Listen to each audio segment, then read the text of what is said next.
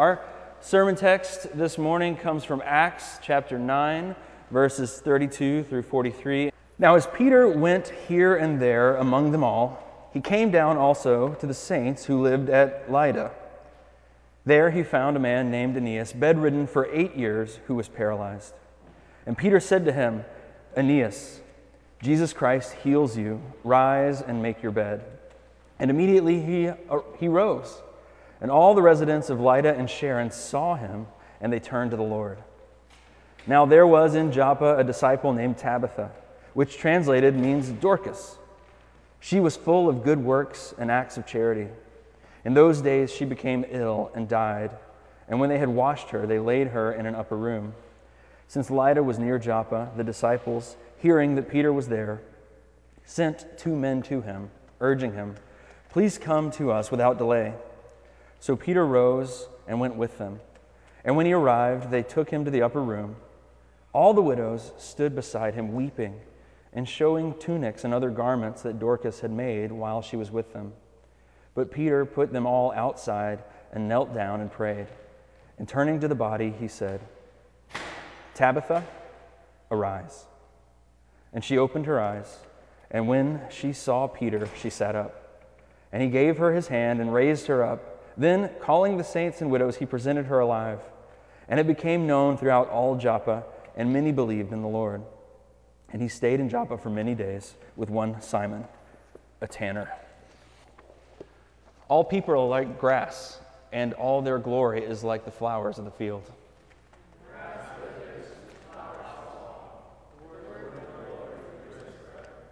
We're going to uh, continue our study of the book of Acts this morning. Um, if you have been with us over the last few months, you know that we have hopped around. Uh, I mean, we've been going straight through the book, but every story tends to be this big story.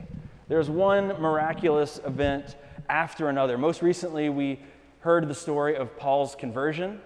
Next week, we're going to read the story where Peter receives a revelation that all the Gentiles are going to be included into the kingdom of God. But here, in these few verses that we just read, we have a little bit of a smaller moment. After several big stories about Paul, after, we have these a couple of healing miracles. And um, as I read through it this week, thinking about why these are here, I, I was kind of a little confused, honestly, trying to make sense of the narrative flow, why all of a sudden we would go from, from Paul's story back to Peter's into these uh, small events. Why, did, why are they here?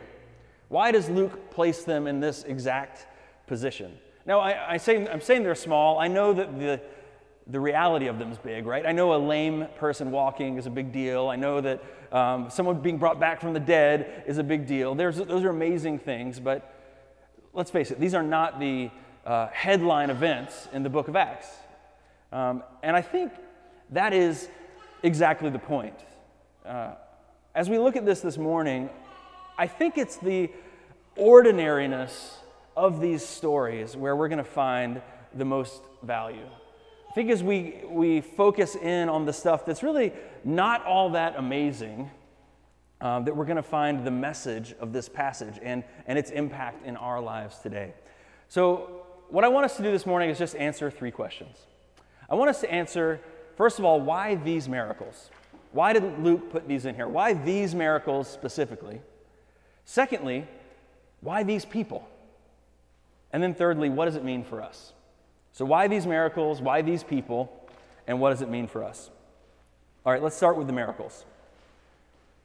If you're familiar with the Gospels, Matthew, Mark, Luke, and John, right? If you're familiar with those stories, then some of these accounts should sound familiar to you. Um, they are, in fact, nearly identical to miracles that Jesus did. Not only just the facts of uh, the miracle, right? Not just uh, raising a dead person or uh, healing a lame person, but even down to the details, even down to the words that Peter speaks, they're almost the exact same. Uh, here, Peter, he says to Aeneas, Rise, make your bed. And in the Gospel of John, chapter 5, Jesus speaks to a lame man and he says, Get up, take your bed and walk. Mark chapter 5, maybe you remember the story where Jesus is healing Jairus' daughter. And in that moment, he, he says that he goes to the little girl and he speaks to her in Aramaic and he says, Talitha cum, which means little girl, get up. Well, here in our passage in Aramaic, uh, Peter says, Tabitha, arise. And in Aramaic, it's the almost exact same thing. It's just one letter different. He says, Tabitha, cum. And that's not an accident, that's not just a coincidence. Luke has told these stories because of their stunning similarity to the miracles that Jesus did. Now, there's another place in Scripture where we see two people who did a lot of the same kinds of miracles. It's in 1st and 2nd Kings. Maybe you remember some of those stories of, about Elijah and Elisha who came after him. You, you read the stories, and, and Elijah, he's this amazing prophet who has these uh, miraculous abilities, all these great things happen. And then when he is taken up by the Lord, he passes on his, the mantle, and Elijah, Elisha takes his place and does many of the same things, sometimes even greater things. But their relationship is very different. The relationship between Elijah and Elisha is not the same as the relationship between Jesus and Peter. And Luke wants us to realize that. He, he doesn't want us to make that mistake. And he, we know that because there's four simple words in this passage. It's the words, Jesus Christ heals you. Jesus Christ heals you. That might seem simple, but it's extremely important before we go any further to, to note that because the message of Acts has been very clear. From the first sentence in chapter 1, when Luke was addressing this book to Theophilus, the first thing he said was, In my first book, which was Luke, I have dealt with all that Jesus began to do and teach. And in this book, the book of Acts, the point is all that Jesus continues to do and teach. So it's not that the gospel was what Jesus did and this is what the church has done in his place, but the, the book of Acts is that Jesus is continuing to work what he's continuing to do. So, so Acts, it's not about Jesus' successors. It's not like Second Kings picking up with the story of Elisha who comes after Elijah, but this is uh, about Jesus' continued work in the church and in history. In other words, the Christian faith is unlike any other religion. Our faith is not a tradition of, of rules and laws that have been passed down from one influential teacher to another. Our faith doesn't just rest on a system of doctrines alone, but it's actually based on the resurrected Jesus who continues to work, who is at work in the world at this moment. And that means Peter, he's not simply stepping up to replace Jesus, but Jesus is working in Peter. And he's still working, right? He's still working in the church today. Amen? He's still at work right now. So then you might ask, I think a good question that follows if Jesus is still working, if Jesus is still working in his people, well, should we expect this kind of thing? Are we supposed to expect, if we're Christians in here, that, that when we pray, dead people are going to come back to life? Or paralyzed people are going to be healed? It's a good question. It's a question worth considering. I think all of us, if, if you've lived in the United States long enough, at least, well, even around the world, you, you've probably seen faith healers, right? You, if you haven't seen them in person, you've seen them on TV. These people who claim that God has given them the gifts to, to do these miraculous works. And you've probably also seen that almost without exception, these people are a total scam, right? One of the most famous was, was Peter Popoff, who was back in the, in the 80s, was really popular. He had these huge crowds that would come out to see him in stadiums because he had a reputation for, for being a, a guy who could do healing miracles this prophetic, prophetically receiving people's names and their diseases and, and casting them out and, and seeing healing happen. And uh, if, you, if you don't know the story, the, the guy was exposed very publicly for having this elaborate system of, of cards and radios and earpieces, and it was all fake. But this guy had made, gotten rich off the backs of these people. Now, God does still work miraculously. So the question is should we expect this? Maybe not on you know, a, a, a big scale, but, but should we expect this? I think we're right to be skeptical of people who claim that they can do this kind of stuff. Um, I think we should especially be skeptical of people who claim that God's given them this power and their first instinct is, I'm going to go on TV. I, I, I can heal people's diseases. This is a great way to get rich. But what about on a small scale? What about when someone you love is sick? Should we pray and expect that God's going to heal them? Should you expect it to happen? Well, yes. Scripture says that when people are sick, we should pray for them. Scripture tells us that God can heal, that He works. And maybe some of you, I wouldn't doubt that some of you in this room have a story about a way that God has worked in your life, maybe to bring healing, or, or someone who you love. You've seen healing take place. God still does work miracles, but it's not like this. And, and, I, and I want to point that out. This is, it's important for us to know what won't happen uh, when we're praying for God to heal. Because we are not going to have another Peter. We're not going to have another, another Paul. There's not anyone else walking around on earth that God has given this kind of authoritative ministry of word and power. There's nobody, in other words, there's nobody on earth who can confidently walk into a room and point at a paralyzed man and say, Get up, and know for sure that that person's going to get up. This is something unique to Peter. It's something, uh, a, a, unique gifting to the apostles, that they had a particular role in God's plan. And so uh, we see them exhibiting the gifts of God in a way that was unique to them and doesn't, isn't around any longer. Um, and, and here's how I can know that. Here's how you can know that from this passage, that I'm not just pulling this out of thin air. Uh, in this passage, Tabitha, Dorcas, right? She's a Christian. She's a believer. She's surrounded by believers who are mourning for her and, and praying for her. But you notice in the passage that none of them thought it would be a, uh, useful to pray for her resurrection.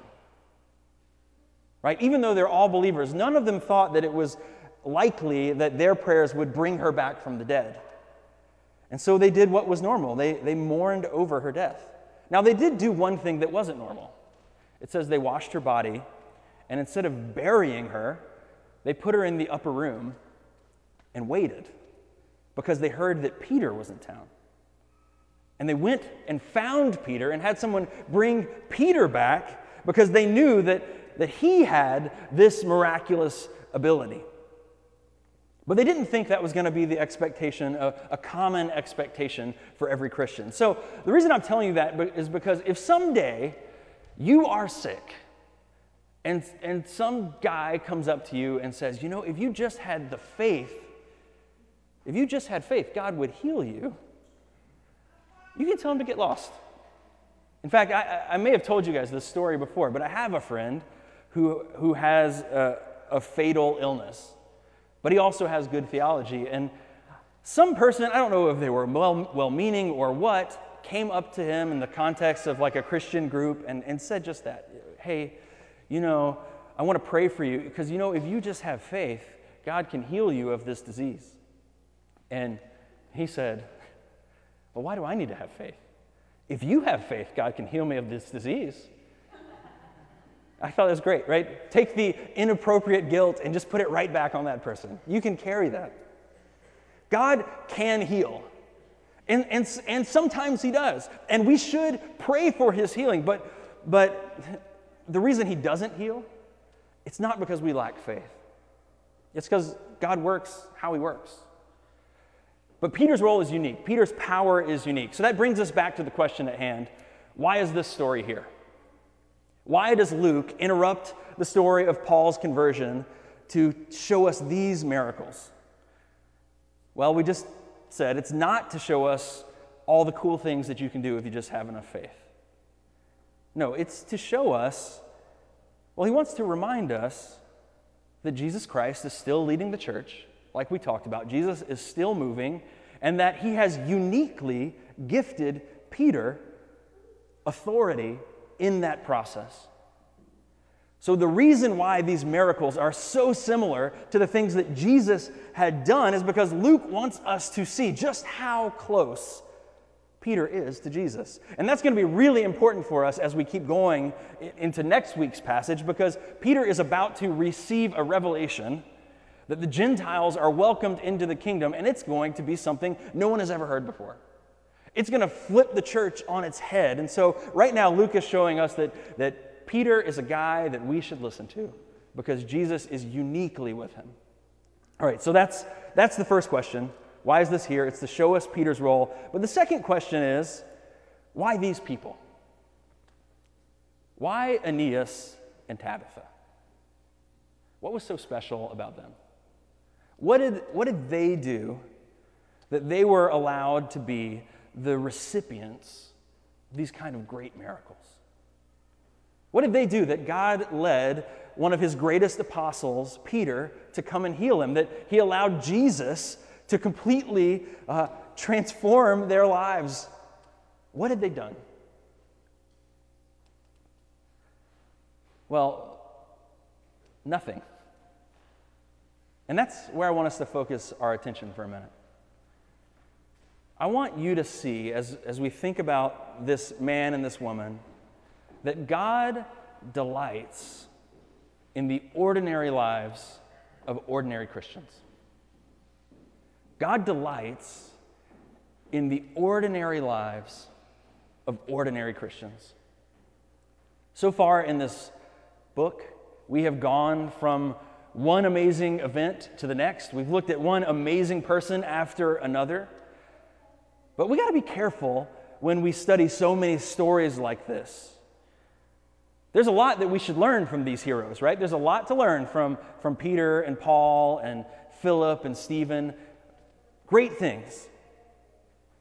But just because there are heroes who make up the bulk of this story, we shouldn't start to then believe that the only way we make an impact for God is if we do great things if we become amazing, fantastic heroes ourselves. And so that's why I, I really like that we have this story of Tabitha right here. Luke tells us that she was a woman who was full of good works and charity. But she wasn't super. Her job, her life, she spent it making clothes for widows. That was a small thing, especially by the world's standards. If this story hadn't occurred, we would never know anything about Tabitha. Tabitha wasn't going to be recorded in the history books. Tabitha wasn't going to be famous for anything. And yet, her ordinary life made a huge impact. When Peter shows up, one by one, it says these women, these, women, these widows who were poor and marginalized women came up to Peter one after one, and they're, they're showing these tunics, these pieces of clothes, these garments that she's made for them, just testifying to how much her life had, had meant to them. And it's a beautiful tribute. Each one of them knew that Tabitha mattered. This woman, she had lived a very ordinary life to the glory of God. And God saw her, He was aware of her. God loved her. Just sit in that for a moment. God loves the ordinary Christian. If you've grown up in the church, you may have not ever heard that before. especially if you've grown up in the like American evangelical church. We don't do a very good job of expressing God's love for ordinary Christians. We, we are the kind of church that's really obsessed with, with big, right?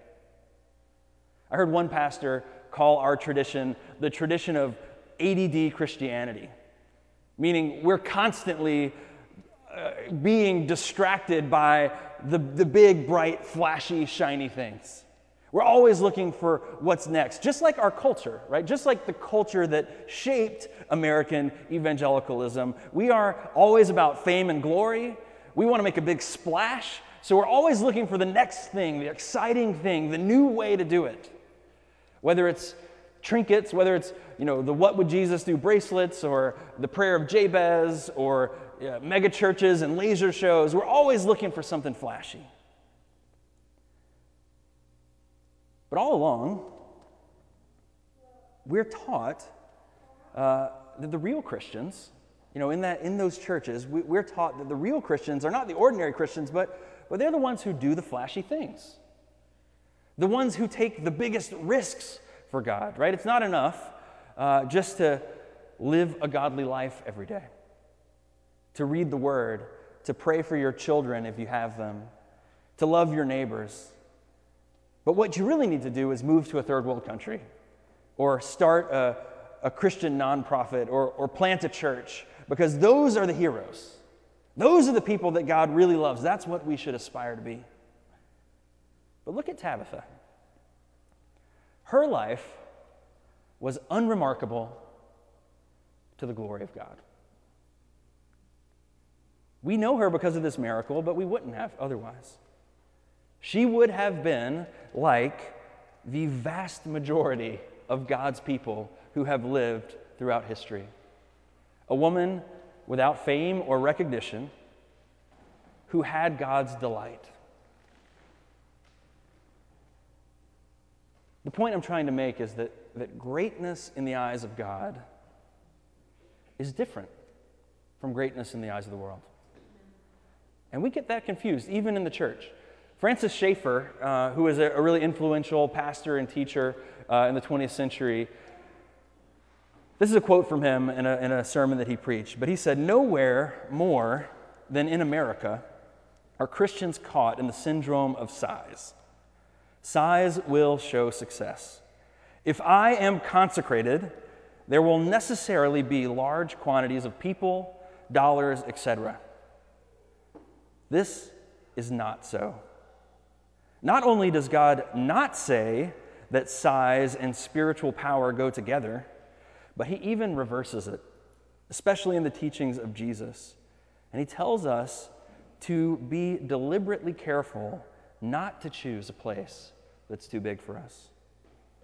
We all tend to emphasize big works and big places, but all such emphasis is of the flesh. To think in such terms is simply to hearken back to the old, unconverted, egoist, self centered me. This attitude taken from the world is more dangerous to the Christian than any fleshly amusement or practice. He says, It is the flesh. So, Francis Schaeffer, he's saying our fixation on doing big things for God, a lot of times it has more to do with our own glory than it does with His. But in God's kingdom, remember, He says it's the last who are first.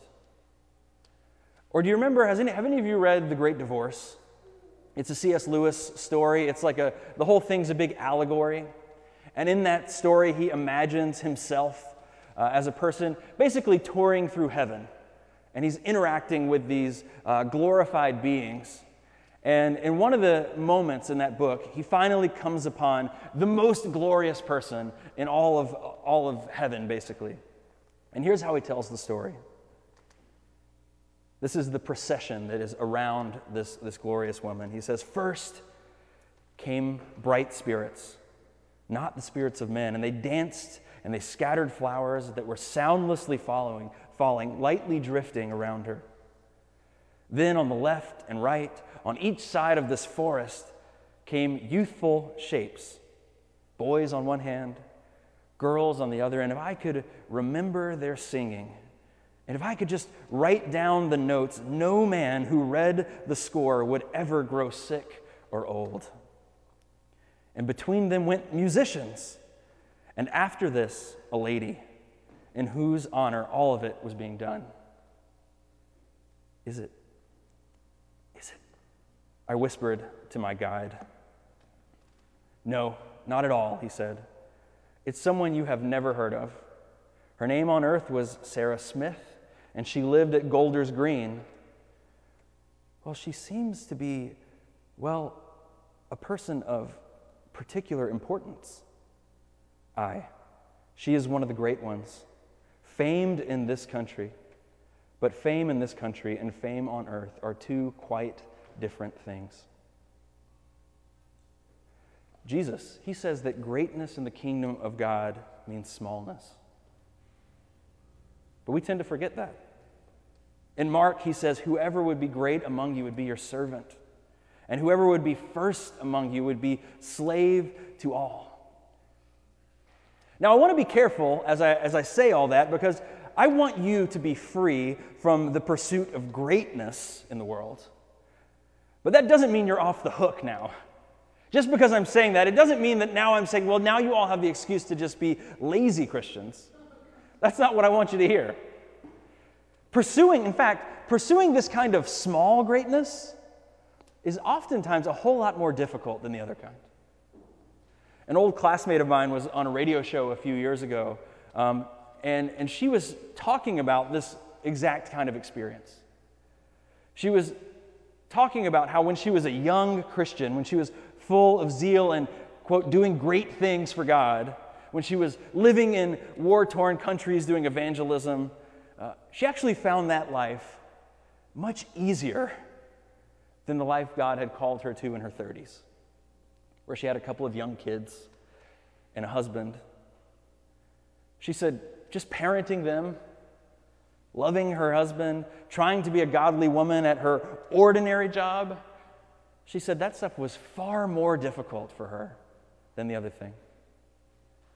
She said, glorifying God in the ordinary is where it's really hard.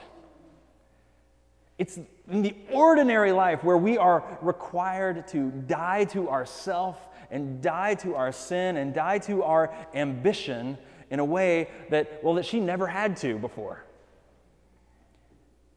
And in that process, she realized just how much of those great things she was doing for God were actually more for herself than they were for him. See, Tabitha, in our story, she was an ordinary woman who did ordinary things. But God loved her. And just so we might, so we don't think that God loved her because she did really good at her ordinary things, we have this other example of Aeneas. And Aeneas is a man blessed by God as well. And, and what did Aeneas do? He didn't have any good works to present to God. It says that he had been doing nothing but laying on a mat for eight years. And yet, Jesus loved him. Jesus didn't pass him over. So there's something really beautiful in these two stories. And something really convicting as well, because uh, the question of why did God choose them? Why did He pick them in this moment in history? Well, it's simply because He loved them. Because He loves ordinary Christians, He delights in them. So, what does it mean for us? What do these stories mean for our life this week as we move out into into our ordinariness? Well, I hope you're already making some connections. On one hand, these stories are a point of conviction of sin. Because it means, of course, uh, we as Christians, we need to examine our hearts. What is motivating our service to God? Are we out to glorify Him, or are we really out for our own greatness? So, on one hand, we should be convicted. But on the other hand, this is a passage that offers us great hope. Because it means at the very core, you are enough. You are enough as you are. There are no small people, and there are no small places in God's creation. The gospel message is that God is the one who redeems his people, and it's not based off of your past resume. It's not based off of how good you've been and the good things you've done, and it's not based off your future potential. The great things that you're gonna do for him. Right? God doesn't save you because you've been so great, and He doesn't save you because you're gonna do something great later. No, God saves His people because, because he, God saves you because He created you. In His own image, He created you to know Him, and He loves you. God, He comes to, to each of us in the person of Jesus, just like He came to Tabitha. Each and every one of us, He comes to bring us new life, to free us from the power of sin and even the, the dominion of death. The good news is that, that every ordinary person who puts their faith in Christ will one day, just like Tabitha, hear him say, Rise and enter into glory. All we have to do is trust him. All we have to do is, is repent and name him as our Savior. See, God is in the business of redeeming the ordinary. And the point of this book is that Jesus hasn't stopped working. He is still redeeming the ordinary every day. And so maybe you find yourself this morning in that place where you wonder if God really does see you. Maybe after years of struggling with the same thing, you're, you're starting to give up hope that God could actually do something for you. That He actually sees your struggle, that He intends to, to redeem you from it. And I want to remind you here that Aeneas, it said that he laid on that mat for eight years waiting for Jesus. And Tabitha, she died. But God hadn't forgotten. And He won't forget you either. So, wherever that place of doubt might be for you today, wherever you might be fearing that God has left you behind, maybe there's some stronghold of sin in your life, something that you just can't shake, something that you continue to struggle with. Or maybe it's this whole pursuit of glory that we're talking about. You're bound up in the, in the weight of that. Or maybe you're like my friend on the radio show. You just find that the, the drudgery of, of normal, boring daily obedience is much harder than you ever thought it was going to be. Maybe you're stuck in one of those places where you're finding it hard to die to yourself, to, to love your children, to, to love your spouse if you have one. But God, He can free us from every kind of bondage. When we cry out to Him in repentance and faith, we're promised that, that He's going to answer. And so here's what Aeneas and Tabitha mean for you it means He sees you, He's not going to abandon you.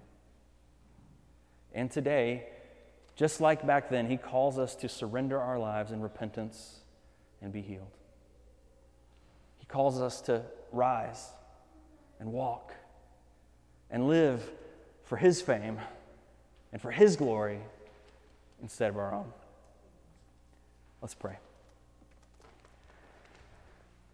Father, I thank you for the gift of your word that shows us ordinary people doing ordinary things. Lord, sometimes I struggle under the weight of my ordinariness. Lord, I, I wrestle uh, with the belief that that I must be something special to count in your eyes. And I thank you that you show us that that's a lie. Lord, that no one can be created in the image of God and be anything but glorious. And so I pray that today, wherever we're coming from, Lord, we would long, first of all, for relationship with you. That you would draw us to yourself, that you would speak personally to each of our hearts that you love us, that you give us the faith to lay down our sin and follow you. Lord, we pray this in Christ's name. Amen.